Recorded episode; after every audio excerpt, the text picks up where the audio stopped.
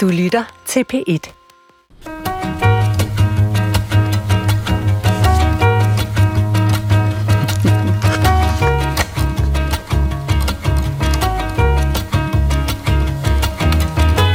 Og der kan være mange grunde til, hvorfor man ikke kan score. Enten så er man selv fra kredsen, eller også så er man for nervøs, eller også så kan det bare være, at man er grim. Kejser Claudius den anden forbød romerske soldater at gifte sig, men præsten Valentin fortsatte med at vi soldaterne, og for det mistede Valentin både sit arbejde og sit hoved. Til gengæld blev han senere helgenkåret, og fra ham har vi Sankt Valentins dag som det jo altså er nu på tirsdag, og du har stillet din radios magiske øje på den del af Kalundborgs øh, langbølgesender, som går i dybden med sprog og lurer, hvad der er op og ned, og hvor alle faldgrupperne og øh, alle de gyldne falafler ligger henne. Og her i dag, i slutningen af det, der hedder uge 6, fordi den simpelthen er det, bliver vi kloge på fløtens sprog. Og normalt så siger jeg i udsendelser som disse, prøv ikke dette hjemme, men altså faktisk vil jeg lige akkurat i dag sige, det, det gør jeg nok klogt i at gøre lige præcis det. Og til at tale os ind i flirtens hemmeligheder har jeg inviteret tre meget vidende gæster. Den første er influencer og tv-vært Anna Lind. Velkommen til dig, Anna. Tak, men jeg er ikke influencer. Det vil du ikke kalde dig? Nej. Altså, hvor mange har du på din Instagram-profil? Er det ikke, hvad, er vi oppe i 37.000 eller sådan noget? Jamen, altså, der har jeg mange tusind følgere, men jeg laver ikke reklamer, så jeg vil ikke sige, Nej, at, jeg, okay, okay. at jeg er influencer. Men jeg vil dog sige, at folk kigger på dig og, og tager style cues fra, hvordan du fører dig igennem livet. kan man Det så ikke kalde mig forbillede? Ja, jamen det, er, jeg, troede egentlig influencer også om. Okay, fair nok, du er så forbillede, og det er jo også i den sammenhæng, at vi har inviteret dig ind her i dag. Altså, øh, flirter du mere eller mindre på Sankt Valentins dag end andre øh, dage på året? Det tror jeg går op i det samme som de andre dage på året. Det er ikke en speciel fløtedag, synes jeg. Men flirter du meget? Det ved jeg ikke. Ja, Du ved det ikke, men, men tilbyder alligevel, hvis vi skal sidde på hegn og vælge mellem ja eller nej, så siger du dog ja. Ja men okay. Okay. jo ikke sådan, at det er min måde at gå ud i verden på, at nu skal jeg sende replikker afsted og score mm. og flytte. Men jeg synes, det er fedt at flytte med livet og de folk, der er en del af det. Okay, fedt. Min anden gæst er parterapeut og forfatter, og derudover også medvært på øh, den øh, udsendelse, som hedder øh, Hjerteflimmer for voksne. Det er hun sammen med Sara Bro, og vi har valgt at invitere Jytte Vikkelsø. Også velkommen til dig, Jytte. Tak skal du have. Jytte, altså, øh, tror du, der er mange mennesker, som oplever sådan et, et særligt pres for at gøre noget ved deres parforholdsstatus lige akkurat på den her tid af året? Ja, det tror jeg på samme måde som øh, vores øh, øh, familiesituationer bliver lige sat lige op i hovedet på os til jul og så videre. Mm. Altså, vi føler jo et social, social pres, hvor vi føler, hvis vi ikke lever op til de her standarder, så er vi lidt af en failure. Jeg har boet mange år i USA, og der er det jo opreklameret på en måde, at man næsten får det dårligt. Altså tænker du specifikt på Valentines Day Yes, her i USA? yes, Altså, ligger, vil du sige, vil du gå så vidt som til at sige, at der simpelthen ligger et socialt pres for Absolut. at kunne vise et eller andet frem til Valentines Day? Absolut. Ja, Nå. altså de begynder jo at reklamere for Valentines lige efter jul. Så er de i gang med det Ja, næste. så ser du det i alle butikker. Fair nok. Øh, min sidste gæst er med for at holde vores snuder helt nede i de sprogfaglige riller. Han er seniorredaktør ved det Danske Sprog- og Litteraturselskab. Også velkommen til dig, Henrik Lorentzen. Tak for det. Henrik, faste lyttere af det her program ved jo om dig, at du er enkemand efter din hustru Inger, som, som døde for nu er det snart knap øh, 8, år, 8 måneder siden, mm. og som du nåede at være gift med i hele 33 år. Ja. Ja. Altså, øh, Henrik Lorentzen, kan du overhovedet huske, hvordan du flyttede dig ind i øh, Ingers hjerte i sin tid? Ja, det kan jeg vel godt. Altså, jeg havde et godt øje til hende igennem lang tid, og, og vi mødtes i, privat i en klub, hvor vi spillede guitar, øh, flere fra, fra studiet, som vi gik på. Og, og jeg ventede sådan lidt på, at hun skulle give efter for, for min øh, udmodståelige charme. Der gik et stykke tid, men, men det lykkedes så til sidst, og så var vi kærester øh, i næsten 40 år. Mm. Så ja, det var, det var dejligt, og, og derfor er jeg ikke en, der sådan går ud og flørter lige nu. Øh, meget konkret, det gør jeg bestemt ikke, men øh, derfor kan jeg jo godt udveksle sjove Erfaringer bemærkninger med det. folk, og Okay. okay. erfaringer naturligvis, Ja. ja. Mit navn er Adrian Hughes, og jeg mødte både min forrige og min nuværende mand i 1989, så mit sprog for at flytte er nok øh, så rustent, at jeg ikke kan undgå at blive klogere på det øh, den næste times tid. Måske skal vi lige have disclaimet, som det hedder på moderne dansk, altså hvordan I betegner jer selv. Altså Henrik har vi jo lige sat en etiket på panden af med en gul post-it-stikker øh, som enkemand, og ikke som på den måde på markedet i øjeblikket. Øh, Anna Lind, hvordan vil du, øh, hvordan vil du betegne din øh, status, din amorøse status? Jamen, øh, der vil jeg sige, at jeg er solo. Mm-hmm. Nå, hvad betyder Ikke det? single. Det er, ja, præcis, og det er jo faktisk meget inspireret af Jytte, fordi okay. i podcasten Hjerteflimmer for Voksne, der bliver man spurgt, både som gæst og som vært, hvad ens status er, hvor Jytte siger solo. Ja. Og øh, det er fordi, at når man siger single, tænker jeg i hvert fald, så lyder det som om, man leder efter at være en del af en dobbelt. Men solo er sådan, det er det, man er, og det er ikke nødvendigvis, at man er ude og lede efter noget, eller føler sig halv. Okay, så det vil sige, hvis man siger ordet, selve ordet solo signalerer, at man hviler i gyngen, Ja. og man har det godt med det, og det er ikke, man er ikke en halv appelsin, som leder efter den anden halve. Præcis. Okay, fair nok. Solo. Hvad siger du, Jytte Vikkelsø? Hvordan, hvordan karakteriserer du øh, dit amorøse, din status? Øh, Anna gjorde det jo næsten for mig. Ja, okay. Øh, jeg vil sige, øh, altså jeg er 72. Jeg leder ikke efter en ny partner. Øh, min livspartner er livet selv, som jeg er utrolig vildt optaget af. Så der ligger min store fløt. Okay. Har du andre betegnelser? Nu brugte Anna betegnelsen solo, og, og, og du går, må jeg så formode, på samme måde som Anna, i en, en stor hvid bue uden om ordet single, muligvis af de samme grund. Absolut. Har du andre betegnelser for det? Øh, nej, jeg er sådan meget øh, enig med, med Anna. Altså, den der øh, betegnelse single, den har, den, er, den har et stigma. At- Hvad er det for et stigma? At man er ikke et helt menneske som single, fordi en single, det er sådan en mellemposition, hvor man måske øh, fra man forlod eller blev smidt ud af det sidste parforhold, så er man nu i en situation, hvor man er single, og det er sådan en venteposition, indtil man kommer ind i et forhold igen og bliver helt. Så når man siger ordet single, så betyder det mere, at man er alene og ked af det. Muligvis endda, at man er ensom, eller hvad? Altså, øh, Henrik vil jo nok ikke give os ret i betegnelsen, Nej, jeg men, men, men om, ud Henrik, altså. fra øh, sådan psykologisk set, og, og, og, og det t- næsten traumatiske, der ligger, måske især på kvinder, når de bliver øh, omtalt som single, at der ligger et stort pres. Altså, har du nogen Det synes overvejelser? jeg er super interessant det her, fordi øh, jeg har tænkt øh, de senere år, at single var kommet ind i vores sprog som en, en mere øh, neutral og, og mere positivt valoriseret betegnelse for mennesker, der er enlige. Fordi før ville vi nok sige enlige, og så er der ikke ret langt til ensom. Hmm. Øh, så sådan opfatter jeg det ikke helt, men jeg kan godt se det, at øh, hvis man øh, er single, så er man måske ham øh, dek- deklareret sig selv som en, der er på jagt efter den anden halvdel. Og der kan jeg jo egentlig godt lide solo, fordi solo, hvis vi tænker på, hvad der sker inden for musikken for eksempel, mm. hvis man har en solo, så, så, så, så er man sig selv, så hviler man i sig selv. Right. Det synes jeg er en, en, en meget spændende diskussion. Ja, jeg tror også for mig er det meget, at hvis nogen spørger, er du single, så er det spørgsmål også lavet med alt muligt. Right. Ja, hvornår- hvornår du en opfølgende så? spørgsmål er nemlig, vil Ja. du have en kæreste? Ja. Hvor i stedet for, hvis man bare taler om, hvem er du? Jamen, jeg er solo. Altså sådan det der med single lyder så meget, som om man er på markedet. Og det er man nok også på en måde, selvom man er solo, men det er bare ikke det, som er en sådan identitetsmarkør. Nej. Okay. Altså det, som Jytte Vikkelsø påpegede lige før, som var en erfaring fra USA, at der er kolossal pres for ikke at, altså for at, at komme i gang med en eller anden form for parforhold på valentinsdag. Det har vi også i en eller anden grad herhjemme i, i Danmark. Her kan I høre øh, DRTV's Christian Skov præsentere valentinsdag i programmet Ordet er dit fra 2012. På valentinsdag er det tid til at forkæle sin elskede med blomster, chokolade og en tur i byen, hånd i hånd. Men dagen er også en trist påmindelse til den stadig større gruppe af singler om, at de ikke har haft held med at finde den eneste ene. Mener du, at det der pres er lige så stort i Danmark, som, som du har oplevet det i USA, Jytte? Ej, jeg tror faktisk, det er større end USA, og jeg tror, det er derfor, de kan tjene mange, mange flere penge på det her. Øh, fordi, Du siger, det er større her i Danmark nej, end... undskyld, hvis jeg udtrykker mig forkert, det er større i USA. Okay, fair nok. Øhm, fordi i USA er der meget, meget større vægt på vigtigheden af at blive gift.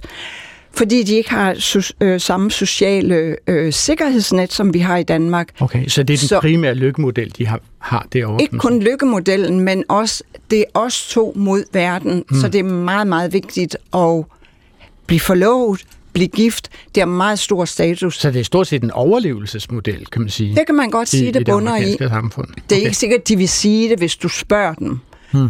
Men sammenlignet med Danmark, ja, så ligger det meget mere på det niveau. Var, var du også øh, solo, øh, da du opholdt dig i USA? Nej, jeg var faktisk gift. Nå, okay, så det havde de ikke, så de havde ikke noget problem med at sådan at justere sig i forhold til din status dengang. M- Nej. Men du, du nævner jo det her med det kommercielle aspekt, og der synes jeg lige, at vi skal høre fra vores allesammens venner, blomstrende venner, Interflora. De er meget frustrerede over, at det lader til, at, at valentinsdag tilsyneladende betyder mere for kvinder end for mænd, men det har de også råd for. Hos Interflora har vi opdaget, at mange mænd har svært ved at huske Valentinsdag den 14. februar, selvom de faktisk gerne vil give deres elskede noget romantisk. Disse mænds hjerner er fyldt med andre informationer, som blokerer for Valentinsdag. Og det er især fodbold, der fylder meget. Men altid nu har fodbold. vi løsningen. Det kan ikke Den passe. 14. februar du er står det selveste Christian Eriksens fødselsdag. Oh. Så husk at sætte en romantisk buket til din elskede på Christian Eriksen-dag den 14. februar. Altså, hvad siger vi til det her i studiet? Er, er valentinsdag noget, som betyder mere for kvinder end for mænd? Det kan da godt være. Men jeg synes bare, det er lidt fordummende at sådan spille på en eller anden måde, synes jeg faktisk, kønnene op mod hinanden. At Ja. ja. Ja, det der, det, er- det er jo klichéer mænd på række. fodbold. Ja, ja. Okay, men øh, øh, altså nu forklarede jeg jo kort i begyndelsen her af udsendelsen om præsten Valentin, som blev helgenkåret, og, og jeg har googlet mig frem til, at den katolske kirke udnævnte den 14. februar, altså nu på tirsdag, som Sankt Valentins dag. Det gjorde de tilbage i 496, altså efter Kristi, af, af, af god grund, fordi det var den katolske kirke, men alligevel så opfatter jeg Valentins Valentinsdag som relativt, en relativt ny højtid i danske, på danske breddegrader. Mm. Altså, øh, hvorfra kommer vores nuværende valentins øh, traditioner, Henrik Lorentzen? Jamen, den kommer jo helt sikkert fra, fra USA, øh, England, ikke? Hvor, hvor det har været sådan i, i mange år. Øh, men det kom ind hos os øh, fra 90'erne og frem efter. Øh, måske øh, samtidig om cirka med et andet kulturelt fænomen fra USA, nemlig Halloween, som jo også kom ind på et, et marked, hvor der i forvejen var faste lavn, som der jo, det er jo øvrigt er snart, som vi har fejret i generationer. Også en katolsk ting oprindeligt, men øh, det viser igen, at, at vi får meget påvirkning, øh, både kulturelt og sprogligt fra USA. Så det, så det kommer altså ind. Det var jo ikke et fænomen i, i min ungdom og min barndom. Det, der var ikke noget, der hed Valentinsdag. Så hvad som helst, man kan gøre for at sælge en julemand og en Coca-Cola og en buket blomster og Jamen, det en tager- æske chokolade. Det tager man i brug, ja. Okay, fair nok. Lad os forudsætte, at der er nogen på trods af disse kommersielle overtoner, som godt kunne tænke sig at gå ud og, og møde mennesker nu på tirsdag eller på andre tidspunkter, og lad os øh, simpelthen åbne fløtens værktøjskasse sammen. En ingrediens i en flirt kunne jo være selvtilliden. I 2012 så havde vi her øh, på øh, DRTV So Fucking Special, som så på kærlighed, hvor Christina Feldhaus overvejede et kursus, hvor mænd skulle lære at flirte og score. Og noget af det lød sådan her. Ja, hvis vi prøver at tage flirtens faser, så har vi noget, der hedder 3 sekunder træ. Der er noget med 3 sekunder at gøre. Så nogen af jer kan huske det. Jack? Øh, Det betyder, at man har 3 sekunder fra man ser en pige, til man skal gå over til hende. 3 sekunder, det har den fordel, at vi virker handlekraftige, og det har den fordel, at vi ikke når at blive nervøse. Ja, altså man skal simpelthen, sådan som jeg forstår det, med, fra det øjeblik, man ser, wow, dejlig babe, lige præcis, der står bare go på alle øh, tangenter, så har man tre sekunder til at rykke på det. Hvad tænker du om det, Anna Lind? Øh, jamen, det tænker jeg, der er en god idé, men det kan jo også virke vildt øh, grænseoverskridende, hvis der er nogen, der bare kommer ind i et rum, og så bare hjerner hen imod dig. Så jeg vil sige, hvis man er typen, der kan gøre det, og gøre det på en måde, som føles øh, lækker og, og, og respektfuld, så synes jeg, man skal gøre det. Men hvis man ved, man kommer til at gå hen og virkelig bare sådan jogge rundt i et andet menneskes privatsfære, så synes jeg måske, der er nogle andre metoder, man kunne, øh, man kunne tage sig i brug af. Det, jeg hører dig sige, er, at, at er du bekymret for, at folk presser sig selv ud over deres egen grænse? Ja. Altså, nå, okay. kan du, vil du selv kunne? Altså, vil du selv kunne sætte dig selv et, øh, et dogme, når du gik i byen en aften? Og i aften tror jeg simpelthen, jeg vil udleve 60 sekunders reglen. Jamen igen, sådan, hvad skal jeg så... Altså, jo, ja og nej. Altså, jeg vil sige, jeg har en øh, scoremetode i byen, som min veninde faktisk i går mindede mig om, at jeg har brugt i 10 år, fordi jeg fortalte, at jeg skulle herind. Ja. Og den er så simpel, som at du bare kigger på nogen og siger hej. Wow, wow. Og det kan man nu vel godt vi kalde breaking i 60, klog på 60 sprog. sekunders reglen, fordi det er jo inden for de første meget få sekunder af, at man kigger et menneske i øjnene, og så siger man hej. Altså, så det, men fordi det vil ikke ligge til mig at gå hen og bare begynde at sådan smalltalke og plapre og, og flirte eller komme med replikker. Så ja, min 60 sekunders regel findes vel- også, men det er bare at sige hej. Jytte Vikkelsø, altså nu har vi det så øh, fra en af hoppernes egne muler, øh, at det er en metode, som eventuelt ville kunne bruges. Altså kigge øh, et andet menneske i øjnene og sige hej. Tre bogstaver. Hvad tænker du om den metode? Et- Jeg synes, det er en af de absolut bedste, der findes. Tak fordi I kom. Øh, det var klogt sprog for i dag. Fordi det Anna siger er, at hun følger sig selv, hun er til stede i sig selv, og hun ser en, der virker interessant, så hun våger. Altså, det at have øjenkontakt, det er noget af det mest intime. Og hvis vi bare prøver at gå ned ad gaden og forsøge at tvinge os til at have øjenkontakt med alle mulige mennesker, så vil vi mærke, hvor totalt grænseoverskridende det er. Mm. Fordi øh, vi kigger direkte ind i højre hjernen og ser andre menneskers følelser. Så det er en meget voldsom ting, bare det at have øjenkontakt. Og hvis man så samtidig siger hej, så man virkelig sat et aftryk. Og hvis vi, hvis vi definerer, og det kan være, øh, Henrik kan gøre det bedre, men hvis vi kigger lidt nærmere på ordet flirte, mm. øh, hvad er det så, vi gør?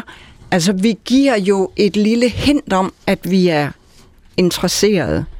Og med alt, hvad der foregår i dag, hvordan dating har forandret sig, der er, altså, der er jeg helt på hold med Anna, og jeg vil endda gå et lille skridt videre, hvor jeg vil sige, gå op og sige hej, og du virker interessant. Hvem er du? Altså vær direkte, ture være dig selv, men mest af alt være til stede i dig selv. Jeg synes, den der 60 sekunders regel, den er fuldstændig forfærdelig. Så det, du taler om, det er øh, at være... øh, øh, det, Autentisk. Det, ja, og opmærksom på nuet måske. Ja. Altså, øh, Ja, Og tro mod sig Og- selv. altså, jeg kan google alle mulige Ja. ja. scorereplikker hjemmefra og gå ud og prøve at skyde med spredhavl med dem, hvis det ikke er autentisk. hvad, hvad, hvad er de værste scorereplikker nu, vi er der, øh, Anna? Altså, hvad, hvad har du googlet dig til, hvor du tænker, my god, det her kommer aldrig til at finde vej til min mund? Altså, jeg har ikke googlet de der scorereplikker. Men, men, men, men mener du, at det her er noget, folk gør? Altså Ja, googler der- scorereplikker? Ja, altså især på online dating apps, så Ja. er det jo en måde at icebreake, at ligesom lave faktisk, ja, noget, noget sjov med ord. Øhm, gjorde det ondt? Gjorde hvad ondt? Da du faldt ned fra himlen? Altså de der små puns. Undskyld, is Ja. this a thing? Anna, fortæller du mig, at det her det er replikskifter, som folk siger til hinanden på diskoteker og andre steder? Nej, nej, nej, på, på øh, dating apps. Øhm, Altså, jeg skal lige det udelukkende Gjorde det ondt, da du faldt ned? jeg skrev det ned. Altså, kan, kan folk finde på at sige det her til hinanden? Gjorde det ondt? Og så er det meningen, at man skal sige, gjorde hvad ondt? Og så, for, så er der ligesom et scriptet svar, da du faldt ned fra Måske himlen. ikke bare lige den, men sådan, altså, der er jo også meget... Altså, det er jo en gammel en, vil jeg mene det der. Altså, Okay, fra, fra, før jeg blev født. Der fik jeg den. Øhm, Men for eksempel nyere score-replikker kunne for eksempel være sådan noget med at skrive en, altså en lille hunde-emoji i nogens indbakke, og så skrive, ej, undskyld, min hund er løbet væk, jeg skal lige have den tilbage igen, men hej, hvem er du? Sådan, altså sådan noget kikset noget, hvor man bruger en lille joke til at, ja, komme i kontakt med nogen. Og hvis du fik den tilnærmelse, så, så vil du gispe og sige, gispe og sige, vedkommende er simpelthen bare ikke på niveau. Nej, det tror jeg ikke. Jeg tror bare, at fordi det er sådan en, som på en måde faktisk er gået viralt, altså det er en, jeg har set andre screenshotte, hvis jeg fik noget, som jeg kunne se var ikke autentisk, ikke originalt, Ja. så vil jeg ikke falde for det. Men hvis det var noget, man havde udtænkt sig, som passede specifikt på mig, måske et billede, nu taler jeg ud fra dating apps, altså Henrik Ja. Lorentzen, nu, nu sagde Jytte jo lige før øh, det her, eller vi talte om det her med øjenkontakten Mm. mm. og hej som det første. Ja. Altså, kan du huske øh, øjenkontakten med Inger, da du så hende første gang? Nej, det kan jeg ikke, men jeg tror meget på det der med øjenkontakt. Jeg er helt enig med jer i, at, øh, at det er sådan en direkte kontakt mellem mennesker, som vi måske også skal have svært ved at håndtere. Hmm. Det er meget sjovt, det var tre sekunder. Jeg hørte det som 60 sekunder første Wow. gang. Men, øh, og, og det er jo Nogle mennesker hænger permanent. De det er jo oceaner af tid. bagud. Men, øh, men jeg tror meget på det med, med første indtrykket, hvor meget det betyder. Øh, også selvom det ikke er, fordi man er ude på at score hinanden, men bare den første kontakt mellem mennesker er utrolig afgørende, det første indtryk. Hmm. Og, og så nævnte du det der med, med flirte. Det er, det er jo faktisk et engelsk ord, flirt, som vi har lånt for temmelig mange år siden, hvorfor man også kunne udtale det sådan mere dansk. Flirte, faktisk. Eller, eller flørte. Ikke? Så man har udtalt det både med i og ø. Ja. Flirte og flørte. Flørte, ja. Det har Vi- man gjort. Skal vi ikke flørte? Skal vi ikke flørte i dag? sagt. nu, flør, nu flørter du vist. Men, men det betyder egentlig på engelsk noget med at støde til nogen. Give dem et, et, et skub egentlig med, med sådan en kåre, en fleuret, som man bruger i, i fægtning. Nå. Så på den måde er, er det blevet til det her med, at man øh, lægger op til nogen. Man stikker lidt i folk, for lige Man- at se, om man kan afæske dem Ja, en noget, noget, øh, noget i den stil, ikke? Okay. Ja. Ja. Man, man siger jo samtidig, at man skal høre sandheden fra børn og fulde folk. Og nu kan vi lige prøve med de første, altså børnene. Øh, Der er nogle bud på brugbare scoreråd fra P3-programmet Junior, som lyder sådan her. Hvis der var en dreng, der skulle score mig, så skulle han være sådan meget sød mormor og meget høflig, og han kunne spørge alt muligt. Vil du spille fodbold og sammen med os piger og, og drenge? Så hvis der nu var en dreng, han sendte et kærestebrev til mig, så ville jeg helst ikke have, at der var nogen, der skulle vide det, men jeg gad godt at prøve det, hvor man skulle sætte krydser ved ja og nej. Så hvis jeg skulle score en pige, så ville jeg selvfølgelig sige, at jeg synes, hun var pæn og rigtig sød. Skrive lidt sammen med hende over telefon eller sådan noget. Og så spørge, om hun kan være sammen. Og så snakke personligt med hende. De bliver rigtig glade for en ring eller ørering eller sådan noget. Det, det kan de godt lide. Og så, så så længe man kommer sammen, så skal man sørge for, at de har det på. Ellers, så, ellers kan man faktisk blive lidt ked af det. Ja, man har lidt indtryk af, at det er en scorekaj, ham her til sidst. Det er muligvis en fuckboy. Han virker meget øh, øh, avanceret og erfaren i det. Men der kommer jo her i, i det her lille stykke bånd, vi har spillet her, nogle konkrete råd. Ikke? Øh, vi starter med sød. Sød. Hvad betyder sød? Kan det bruges sød? Kan sød være er sød godt eller dårligt? Kan det også blive for meget? Øh, ja, det kan det. Der er videnskabelige undersøgelser, der viser, at hvis man giver sit totale ja, tilkendegiver sit totale ja for hurtigt, så falder forelskelsen helt til jorden. Der skal være modstand, og det skal bygge spændingen for, at en forelskelse øh, skal pike. Mm. Men vi skal også huske, når vi siger sød for eksempel, så tager vi det ud fra en meget mere kompleks, fordi vores underbevidsthed læser meget mere, end vores bevidsthed gør. Så sød alene er ikke, har ikke rigtig nogen værdi. Okay, så sød indgår i et meget større spil dybest set, og Ja. der skal være en eller anden form for togtrækkeri mellem, øh, havde nær sagt, tiltrækning og frastødelse, eller hvad? En eller anden, der skal være en eller anden form for modstand. Altså man har lavet nogle øh, meget interessante forsøg med blind dating. Nogen, der undersøgt øh, den forelskede hjerne.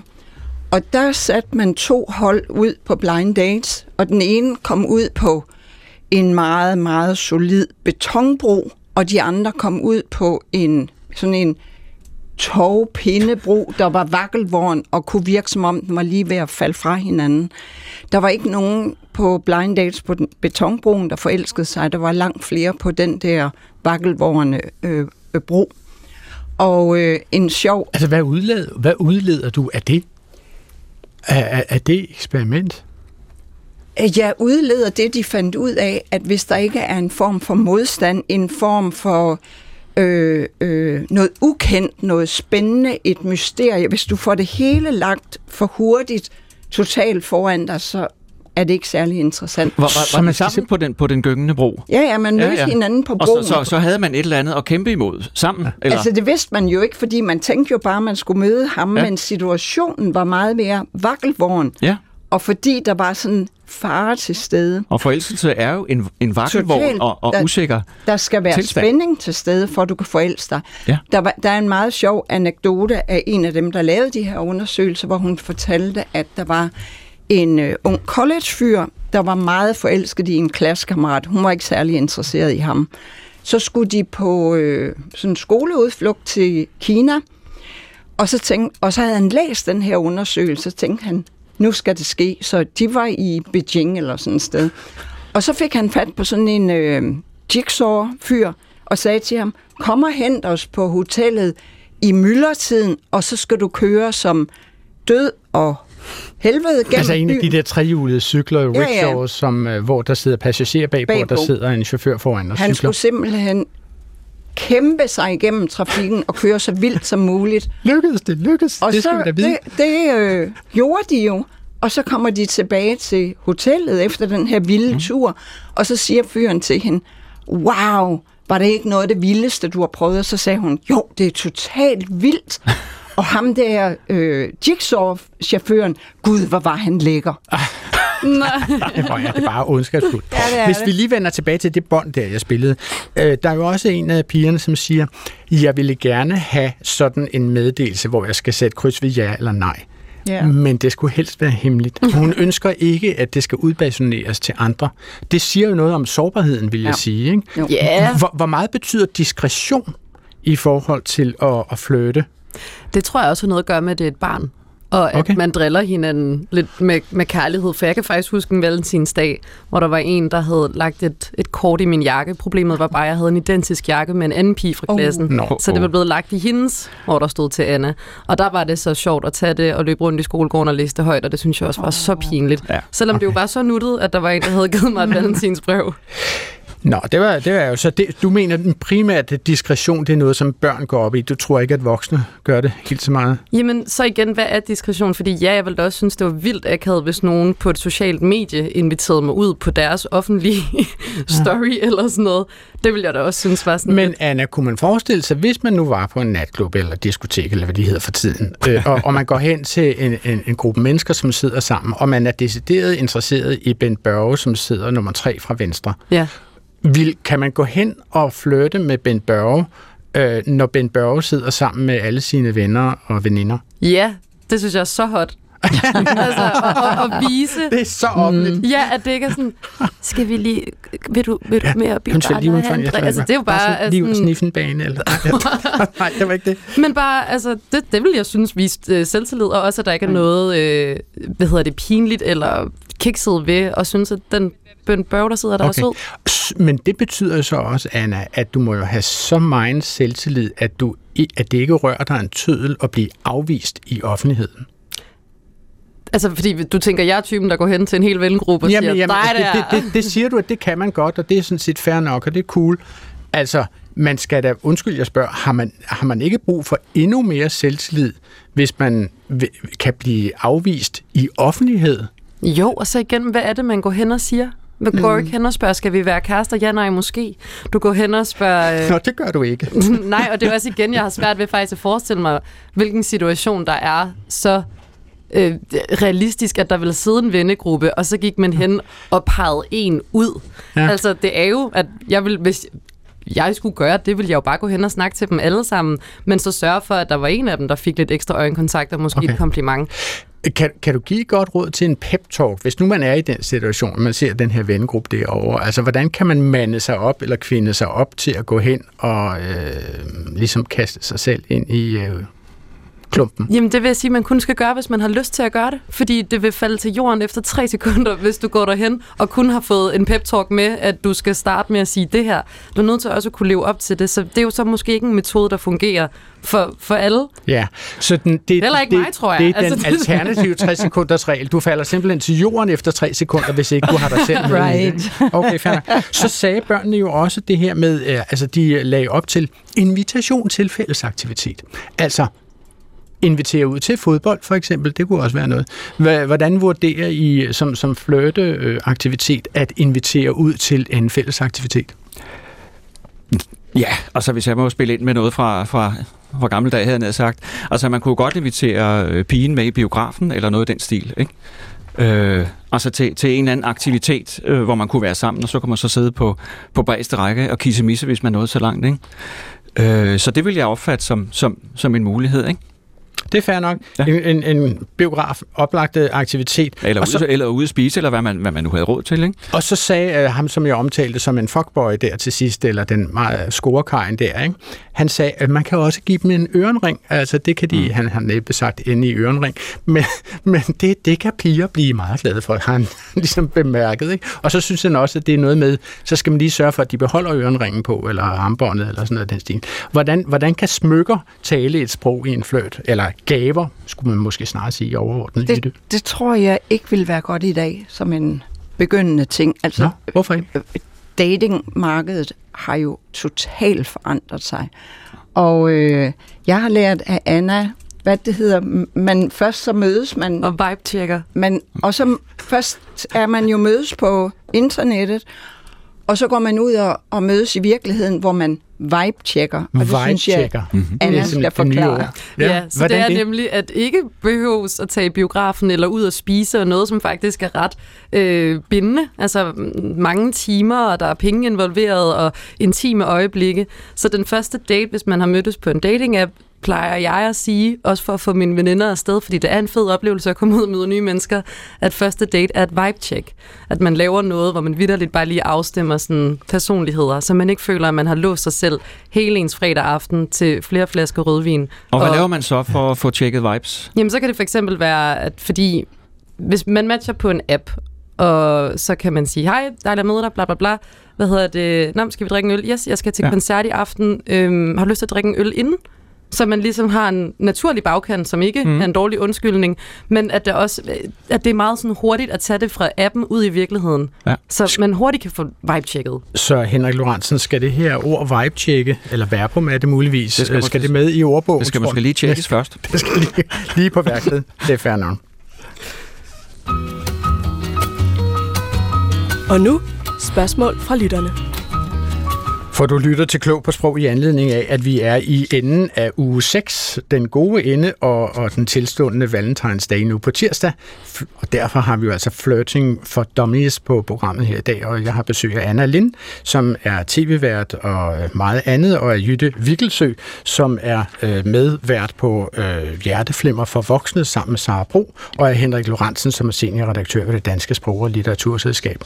Vi har en lytter, Ole Lange fra Ringkøbing, som har skrevet til os i en mail på klog på om begrebet forelskelse. Han skriver, i en fjern fortid studerede jeg Descartes på universitetet.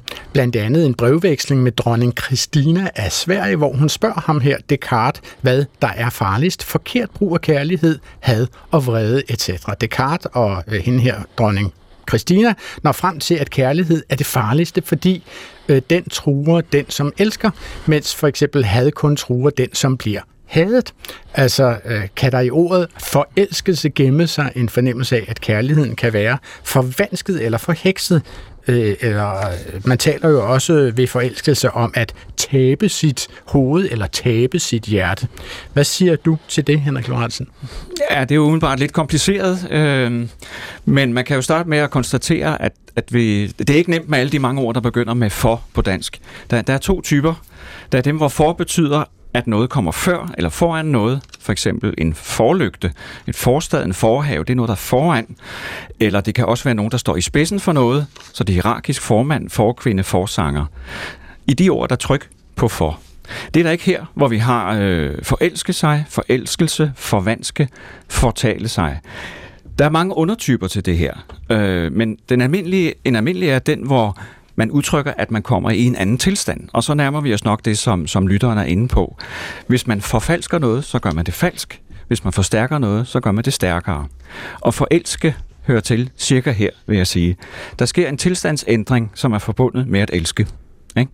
Så man kommer i en anden tilstand i kraft. Så det er en forstærkning af, at man stadig man har øh, elskoven i sit hjerte eller et eller andet andet sted, øh, og når man bliver forelsket, så er det en forstærkelse af den tilstand. Ja, det, ja i hvert fald en, en, en ændring, som, som, som sker for en i, i kraft af, af elskov. Hvordan, hvordan opfatter I ordet øh, forelskelse? Er det, er det positivt eller negativt? Hvad vil du sige til det, Jytte?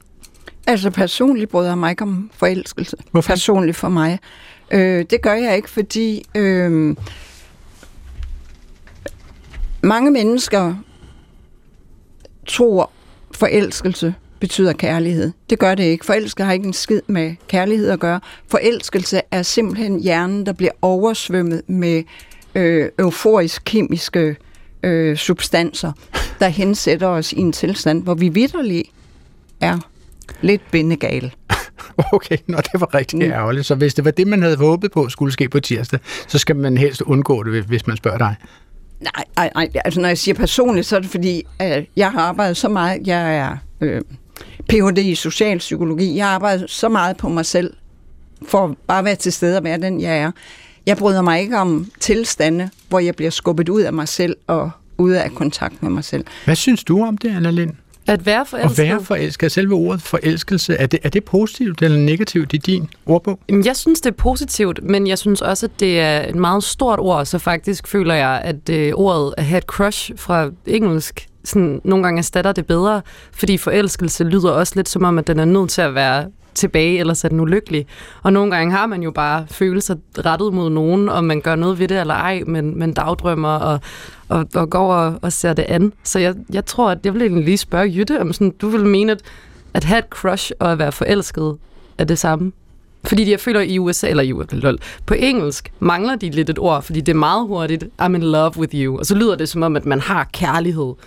Og så er man på vej mod børn og et parcelhus i forstederne. Ja, eller bare et parforhold, ja, okay. hvor at, at man kan jo godt stå med, med følelser, der ikke bliver gengældt, og så er de jo ikke mindre reelle. Right. Hvad vil du på dansk sige om et crush, hvis du skulle forsøge at beskrive det, Jytte? Oh, altså, et crush, man er bare det, på nogen. Ja, ja man er, man er, det er jo man er lidt lun på, så man også kan... Ja, det, det er et forstad til at være forelsket. Men det er jo sjovt, at, at du rækker ud efter det engelske sprog, Anna, med crush, når du siger det her. Fordi vi har faktisk fået, i anledning af Valentins øh, dag nu på tirsdag, så har Dagny Severs, Severs Dodger fra Strøby Ede skrevet til os, hvorfor er der så meget engelsk i det sprog, vi bruger om at date? Selve ordet mm. date må jo være engelsk, øh, og, og hvis vi er heldige, så scorer vi med C. Øh, når vi chatter på Tinder, kommer man ud for ghosting og breadcrumbing, øh, hvor vi selvfølgelig også, som du sagde, lige før, matcher øh, på en app, som du sagde, øh, Anna, ikke? og vi swiper også. Mm. Altså, Dagny overvejer selv, om det er nemmere at udtale sig om følelser om realiteter, hvis man kan sige det på et sprog, som ligger en en lille bit smule fjernere end ens right. modersmål. Ja. Altså, øh, eller også er det betragtet som cool, skriver Dagny, øh, og medgiver, at ordet i sig selv jo også er, er en anglificering. Altså, hvad vil du sige til det her, Henrik? Altså, hvorfor, hvorfor tror du, at der er så meget engelsk i datingsprog? Eller giver du Dagny ret? Jeg tror, Dagny har ret her, ja. ja. Øh, og vi har jo egentlig et meget godt eksempel, Anna, fordi du bruger så øh, ordet crush, øh, som er et engelsk ord, i stedet for at bruge det mere forpligtende forelskelse eller forelske sig. Og det, jeg tror, der er, at det er noget af det, det handler om, nemlig at det er lettere at tale om noget svært på et andet sprog fordi man har det ikke under, ind under huden, huden på samme måde. Selvfølgelig kan man sige, at de yngre generationer i Danmark har efterhånden rigtig meget engelsk ind under huden meget tidligt. Ja, du kan høre det, Anna lige jamen, før øh, brugte ordet wipe check. Jamen, det, jamen, det er sådan, det er. Der, der er utrolig meget engelsk i dansk øh, efterhånden, kan man sige. Ikke mindst i de unge menneskers sprog øh, yngre menneskers sprog. Så øh, jo, det, man kan komme lidt uden om det svære måske ved at bruge et engelsk ord. Altså man kan også sige, det er måske lidt svært at sige, jeg elsker dig, mens det kan være nemmere at sige, I love you. Øhm, det ved jeg ikke. Hvad siger du Eller hvad? til det? Helt sikkert. Altså, ja. sådan, jeg kan meget nemmere sige til mine venner, love you, altså uden at det er sådan øjenkontakt. Jeg elsker dig, fordi det er noget, vi siger, når vi siger hej og farvel til hinanden. Ja, love altså, you. Love you, mm. ja, præcis. I siger love you, ligesom og man gør jo, i USA. Eller? Ja, og så jeg, jeg er både enig, men også uenig, fordi ja. jeg tror også, en af grundene til, at vi er nødt til at bruge de her engelske ord, er fordi det også er en kultur, vi faktisk ikke har fra andet end Nej. amerikansk popkultur. Lige præcis. Ja. Altså det der med at mm. gå på date, det ja. føler jeg jo er noget, jeg kender fra fjernsynet. Nemlig. Altså, det er jo du, ikke noget, vi... Du står og nikker, egentlig... Jytte. Helt klart. Ja, øh, fordi crush er ikke det samme som forelskelse. Crush er, der vagt en interesse i mig. Jeg kigger på dig, jeg er interesseret. Er du en mulighed? Men det betyder, at jeg har positive, nysgerrige, øh, spændende følelser. Og så kommer det næste, at nu skal vi tjekke, er det her overhovedet noget, der kan blive til noget. Okay. Og, og det kan være en god grund til at, at låne engelske ord, eller ja, hele taget ja, ja. ord fra andre sprog, hvis, hvis de udtrykker en anden nuance. Yes. Der er mange, der er modstandere af, af alt det engelsk, der kommer ind, men meget ofte er der nuancer, som er vigtige at få med, og du pegede lige på en her. Altså, øh, der, er, der er en, som har øh, altså det hedengangne ungdomsprogram Klubværelset på P1 fortalte i 2004 om det spritnye fænomen, som det åbenbart var dengang, som de kaldte dating, og de beskrev det sådan her. Begrebet dating er blevet en naturlig del af den danske ungdomskultur, men det har det ikke altid været. En date er ikke det samme som et stævnemøde. Du kan tage på date med en helt fremmed, du har lov at date flere på samme tid, og du kan date en person uden at de er kærester. Dating er en organiseret metode til at finde en kæreste, og metoden udvikler sig stadig. Ja, der er mange de- definitionsspørgsmål i det her, men, men lad os lige starte med det der med, altså, øh, adskiller en date sig fra et stævnemøde? Vil du, Anna, bruge ordet stævnemøde? Nej. Never in a million years. Jeg ved ikke engang rigtigt, hvad det betyder. Hvad vil, øh, hvad, hvad, altså Henrik, du og jeg er jo lige gamle og født i cirka 1961-62 ja. eller deromkring. Nemlig. Øh, Stæv- stævnemøde, vil du bruge ordet stævnemøde? Det var et stævnemøde. Nej, det tror jeg altså heller ikke, vi, vi sagde dengang. Øh, så vil vi opfatte det som noget, der tilhørte vores forældres generation, eller Ja. endnu ældre, eller sådan noget som... Kongefamilier, Katarina Aragonien og Henrik ja, ja, ja. 8. Men vi forstod det jo godt. Øh, ja, og og hvad, hvad hed det så? Altså, vi, vi går ud, vi skal mødes, eller et eller andet. Hænger altså, ud. Hænger ud, det sagde vi sgu heller ikke, nej. Nej. Og, og, og, og date, det sagde vi heller ikke. Ses med. Men det, Ses bliver, med, ja. men det bliver også sagt her, at dating er en organiseret metode til at finde en Ja. kæreste. Altså, er det en korrekt... Mrrr. Nej, Oh, fejl, siger Anna. nej til det, Anna? Er den uorganiseret? den, er, den er organiseret, men ikke til at finde en kæreste nødvendigvis. Det altså, kunne også bare være et hookup. Ja, eller et, et menneske, som et kan have en aften. hvilken som helst relation. Altså det, som Ja. jeg nemlig synes er så befriende ved en datingkultur, hvor vi bliver bedre og bedre til at kommunikere den, det er det der med, at det ikke nødvendigvis er det samme, vi alle sammen leder efter. Så det mangler vi stadig at, at lære, men at få kommunikeret i starten, hvad vi søger og ikke søger, så man kan forventningsafstemme. For det er ikke alt, der leder efter en kæreste. Du kan sende dit spørgsmål til klog på sprog dr.dk. Det gik jo relativt godt. Vi blev næsten færdige med sætningen. Det for storartet, Anna. Altså, øh, der er jo det med dates, at de kan være sårbare. Altså, måske så lader man ikke øh, paraderne falde ved det første møde, og, og derfor kan der jo være grund til at sætte ord på, om noget er en date eller ej. Altså, Anna, har, Ja. har du nogensinde været i tvivl om, et møde var en date eller noget andet? Ja, øhm, det har jeg. Fortæl mig lidt om det. Altså, hvad, hvad, er det for en øh, flydende platform, man så befinder sig på? Jamen, jeg har faktisk øhm, hvad hedder det, begivet mig på en platform, hvor det også var en netværksapp, så man kunne skrive, at man også bare var der for at få venner. Nå. Og der har jeg øh, prøvet at, at mødes med en, hvor jeg ville gerne flytte, men der stod ligesom, at han var der for at få venner. Så jeg vidste også, da jeg gik på date med ham, som jo var- var stadig i settingen, når vi skulle ud og have en drink, at der var jeg opmærksom på, at det kan være, at han faktisk har en kæreste, det kan være, at han slet ikke er interesseret i mig. Men så fandt jeg jo bare ud af at fløt mig ind på, om der var en connection. Om der var hul igennem? ja, præcis. Var der så det? Ja, det må jeg jo vide nok. Altså, hvad, hvad synes du om det her, Jytte? Altså, øh, skal man sådan på forhånd vide, om noget er en date, eller om det bare er et arbejdsmøde, eller om man skal undersøge, om man skal skrive en Ph.D. sammen, eller sådan noget?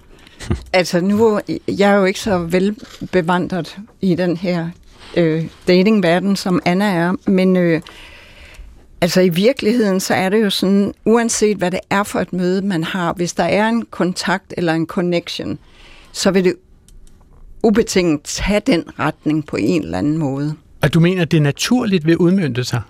Jamen helt sikkert. Okay. Ja, Altså, vi, vi kan jo også prøve, prøve det her som en lidt øh, hypotetisk udgave af, lad os kalde det Adrian og Monopolet. Ikke? Altså, man er lige startet på en ny arbejdsplads. Øh, her kommer så dilemmaet. Det går godt. Jobbet er spændende. Øh, du kommer godt ud af det med kollegerne. Og en fredag så tegner det til at blive en lang dag, og en kollega spørger, vi kan kalde ham Preben, en kollega spørger, om, om ikke I skal tage en fyraftensbajer, når, når dagen er omme.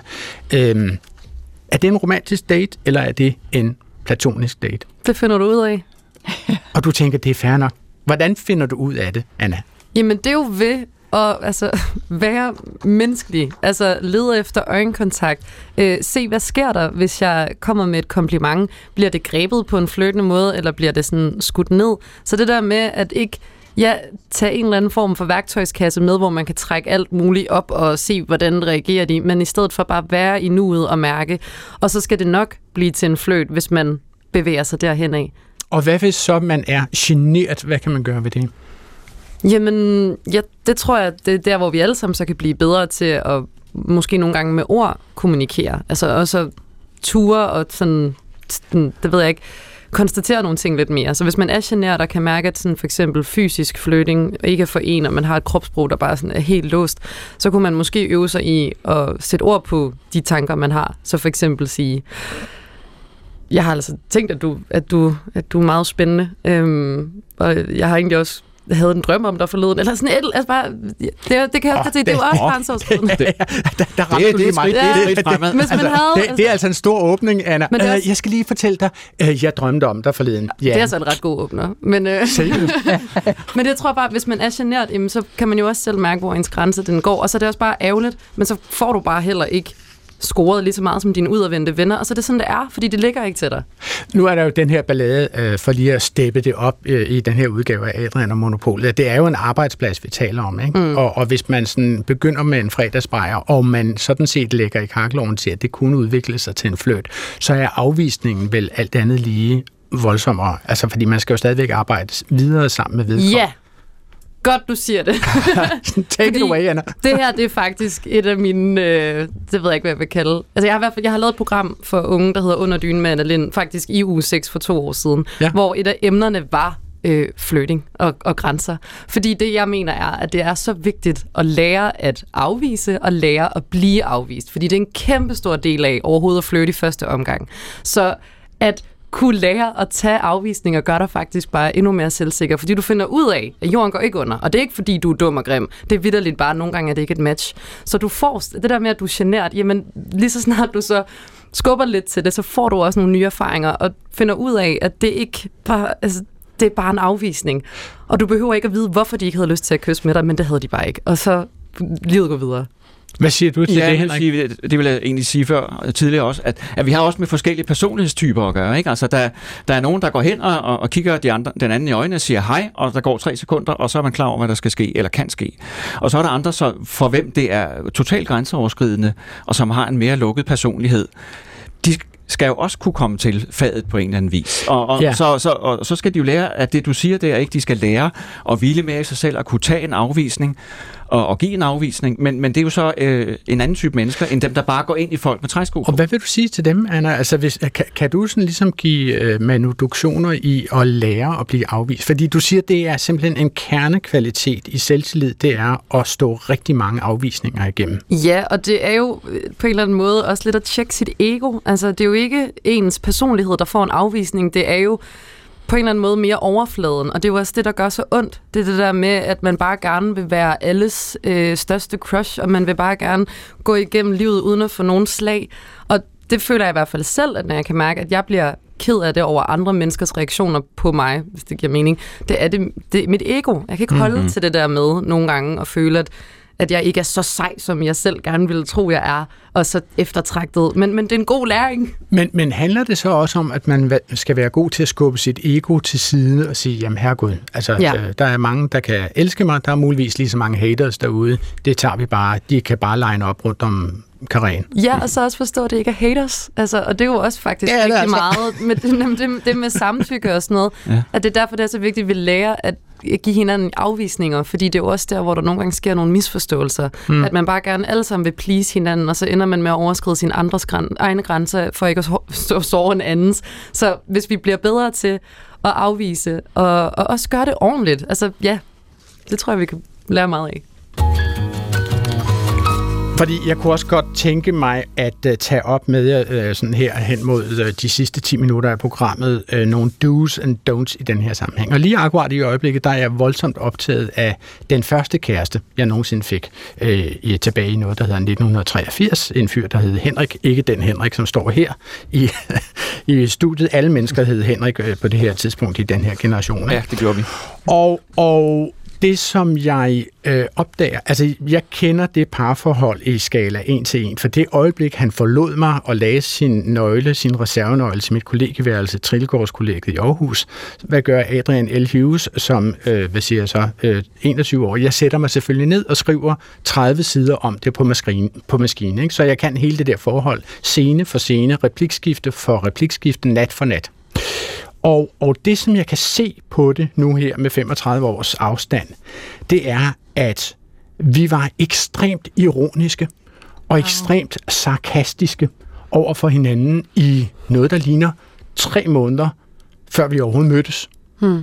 Wow. Øh, hvad er jeres erfaringer med, med humor i flirt? Øh, altså, jeg, jeg vil egentlig gerne hugge det på noget af det, Anna sagde før, fordi det er ikke kun egoet. Det er selvfølgelig også egoet. Men når vi får en afvisning, så bliver alle vores skuffelser og smerte og øh, så videre fra hele livet, de bliver aktiveret. Så den ene øh, afvisning, der bare handler om, den anden har ikke et cross på mig, og det er jo totalt legalt, det kan personen ikke gøre for.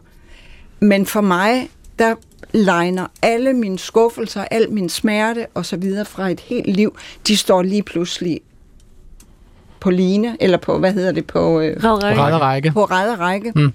Øh, så når man er meget sarkastisk, måske de første tre måneder, fordi man i virkeligheden er ramt, så er det jo en forsvarsmekanisme. Man beskytter sig selv, fordi man ved godt, man er super interesseret i den anden, og man ved, den anden har magten til at knuse ens hjerte. Så alle de gange, ens hjerte er blevet knust før det møde, de står så på række og deltager. Og så bestemmer man sig, sarkasme, den er en sikker en, fordi du kommer aldrig helt ind. Du ser aldrig, hvor skrøbelig og hvor bange jeg er. Men jeg troede faktisk dengang, at sarkasmen og ironien var det, der samlede os. Altså det, som skulle føre os sammen. Måske. Altså jeg tændte simpelthen på hans humoristiske sans mere end på noget som helst andet. Resten var også udmærket, skal jeg hilse at sige. Men det var primært hans humor, som jeg tændte på. Ikke? Og den første gang, vi var fysisk sammen, fordi det her foregår jo på korrespondence, det er jo virkelig mærkeligt at tale om mm. 35 år efter. Det var noget, der hed breve, skrevet på noget, der hed papir. Altså, øh, første gang vi mødtes, var vi fuldstændig akavet over for hinanden. Ikke? Mm. Anden gang vi mødtes på Pandiskoteket i Jægergårdsgade i Aarhus, så kommer jeg hen til ham, og så siger, ham, siger jeg til ham, tak for sidst, det var røvsygt. altså, øh, fordi jeg tænkte, han ville da vide, at, at han og jeg var så intelligente, at det kunne vi kun gøre bedre. Og han blev bare chokeret over, at jeg kunne sige noget så brutalt og ondskabsfuldt, og så undveg han mig resten af aftenen. Right. Helt voldsomt. Altså, hvad kunne, jeg have gjort, hvad, kunne jeg, hvad kunne jeg have gjort bedre? Jeg kigger på dig, Anna. Jamen, øhm, have fulgt op på den sætning. Det var røvsygt, det kunne vi da have gjort bedre. Altså, Ja, det glemte jeg at sige. Det er nok rigtigt. have sagt din intention mm. med, med din joke, øhm, tænker ja. jeg. Jytte, hvad, hvad tror du, øh, der Altså, galt? når du siger, at du synes, eller når du tænker tilbage på det, så har du egentlig den opfattelse, at det var jeres mobile sarkasme, ja. der bandt jer. Ja. Øh, jeg har jo skrevet en bog, hvor jeg dissekerer forelskelsen. Og det, jeg fandt frem til, det er, at den, vi forelsker os i, skal have to modsatrettede øh, kvaliteter. De skal være i stand til at aktivere alle vores gamle sår, skuffelser og skam, og de skal være i stand til at forløse den. Og det er også det, jeg mener med, at der skal være modstand for, at forelskelsen øh, kan pike. Så du har på en eller anden måde genkendt noget i den tone der. Du kunne sikkert føre tilbage til øh, et helt langt liv, der er gået forud. Altså, jeg kan ikke forestille mig, at der er nogen i det her studie, som ikke gerne vil vide, hvordan endte det så? Mm. Og, og, og der, der kom jo først pølser ud af det skin, hvis jeg skal sige det på den måde, ved at øh, jeg var totalt frustreret, han var totalt frustreret, og på vej hjem fra Journalisthøjskolen tænkte jeg, nu er jeg simpelthen nødt til at sætte mig ned og skrive et brev. Og da jeg kom hjem, lå der et brev fra ham, som var fuldstændig renset for sarkasme wow. og ironi og alt muligt. Altså alle vores tidligere korrespondencer havde været fyldt med tegninger af hundelorte og dannebrugsflag og blomster og, og sangfugle og sådan noget af den stil. Her var det bare et fuldstændig straight brev, hvor han skrev, nu skal jeg bare vide, hvad vil du mig? Right. Okay. Ja. Så Hvordan kommer man dertil, vil du sige, Anna? Altså, hvordan man kommer Ja, hvor? hvordan, hvordan kommer man til mm. det punkt, hvor man kan sige, nu skal jeg simpelthen vide, er du på, eller er du sted af? Jamen, det er jo, når der har været for mange øh, svære øh, sætninger at aflæse eller handlinger. Mm. Og det kan være i løbet af den første halve time, at man er nødt til at sige, jeg kan ikke lige mærke dig, flytter du Kan vi med lige mig? resette her? Fordi Ja, og jeg det skal kan også tilbage. være efter et halvt år, altså, hvor man er sådan, vil du være kærester? Øhm, jeg kan ikke fornemme dig. Så det tror jeg er forskelligt, hvornår i en relation, men jeg vil sige, det er vigtigt at, at have de der klare spørgsmål, hvor man også får et klart svar. Mm. Altså for eksempel, flytter du med mig? Eller, Ja, jamen, så, så hvilke Hvad har vi gang spørgsmål, i? helt, helt, helt bestemt, hvad er det for nogle spørgsmål, der skal stilles i den sammenhæng? Hvad er det, man skal have svar på? Jamen, Jamen igen, hvad vil du mig? Hmm. Hmm. Hvad er intentionen? Hvad kan jeg forvente? Hvordan kan jeg passe på mig selv? Har du tænkt dig at passe på mig? Ja, altså, I, I skulle jo tydeligvis igennem det stadium, hvor I brugte humoren og sarkasmen som en eller anden form for kommunikationsform, der fungerede, troede I, indtil I opdagede, at det skulle væk, og så skulle I ind, ind bag og være ærlige, og så kunne I indlede et forhold, går I ud fra. Mm. Og det synes jeg lyder meget øh, fint, fordi jeg tror, humoren, det, det kan jo virkelig være noget, der bryder isen mellem folk, hvis de har samme humor. Altså, Jytte, hvordan, kan man nå dertil, at man, at man er derhen, hvor man er nødt til at sige, nu skal jeg cut the crap? Ja, Hvad skal det fordi det I i virkeligheden gjorde, selvom I har haft et møde i sarkasmen, så har I jo hele tiden sat hinanden skakmat. I har hele tiden skabt afstand.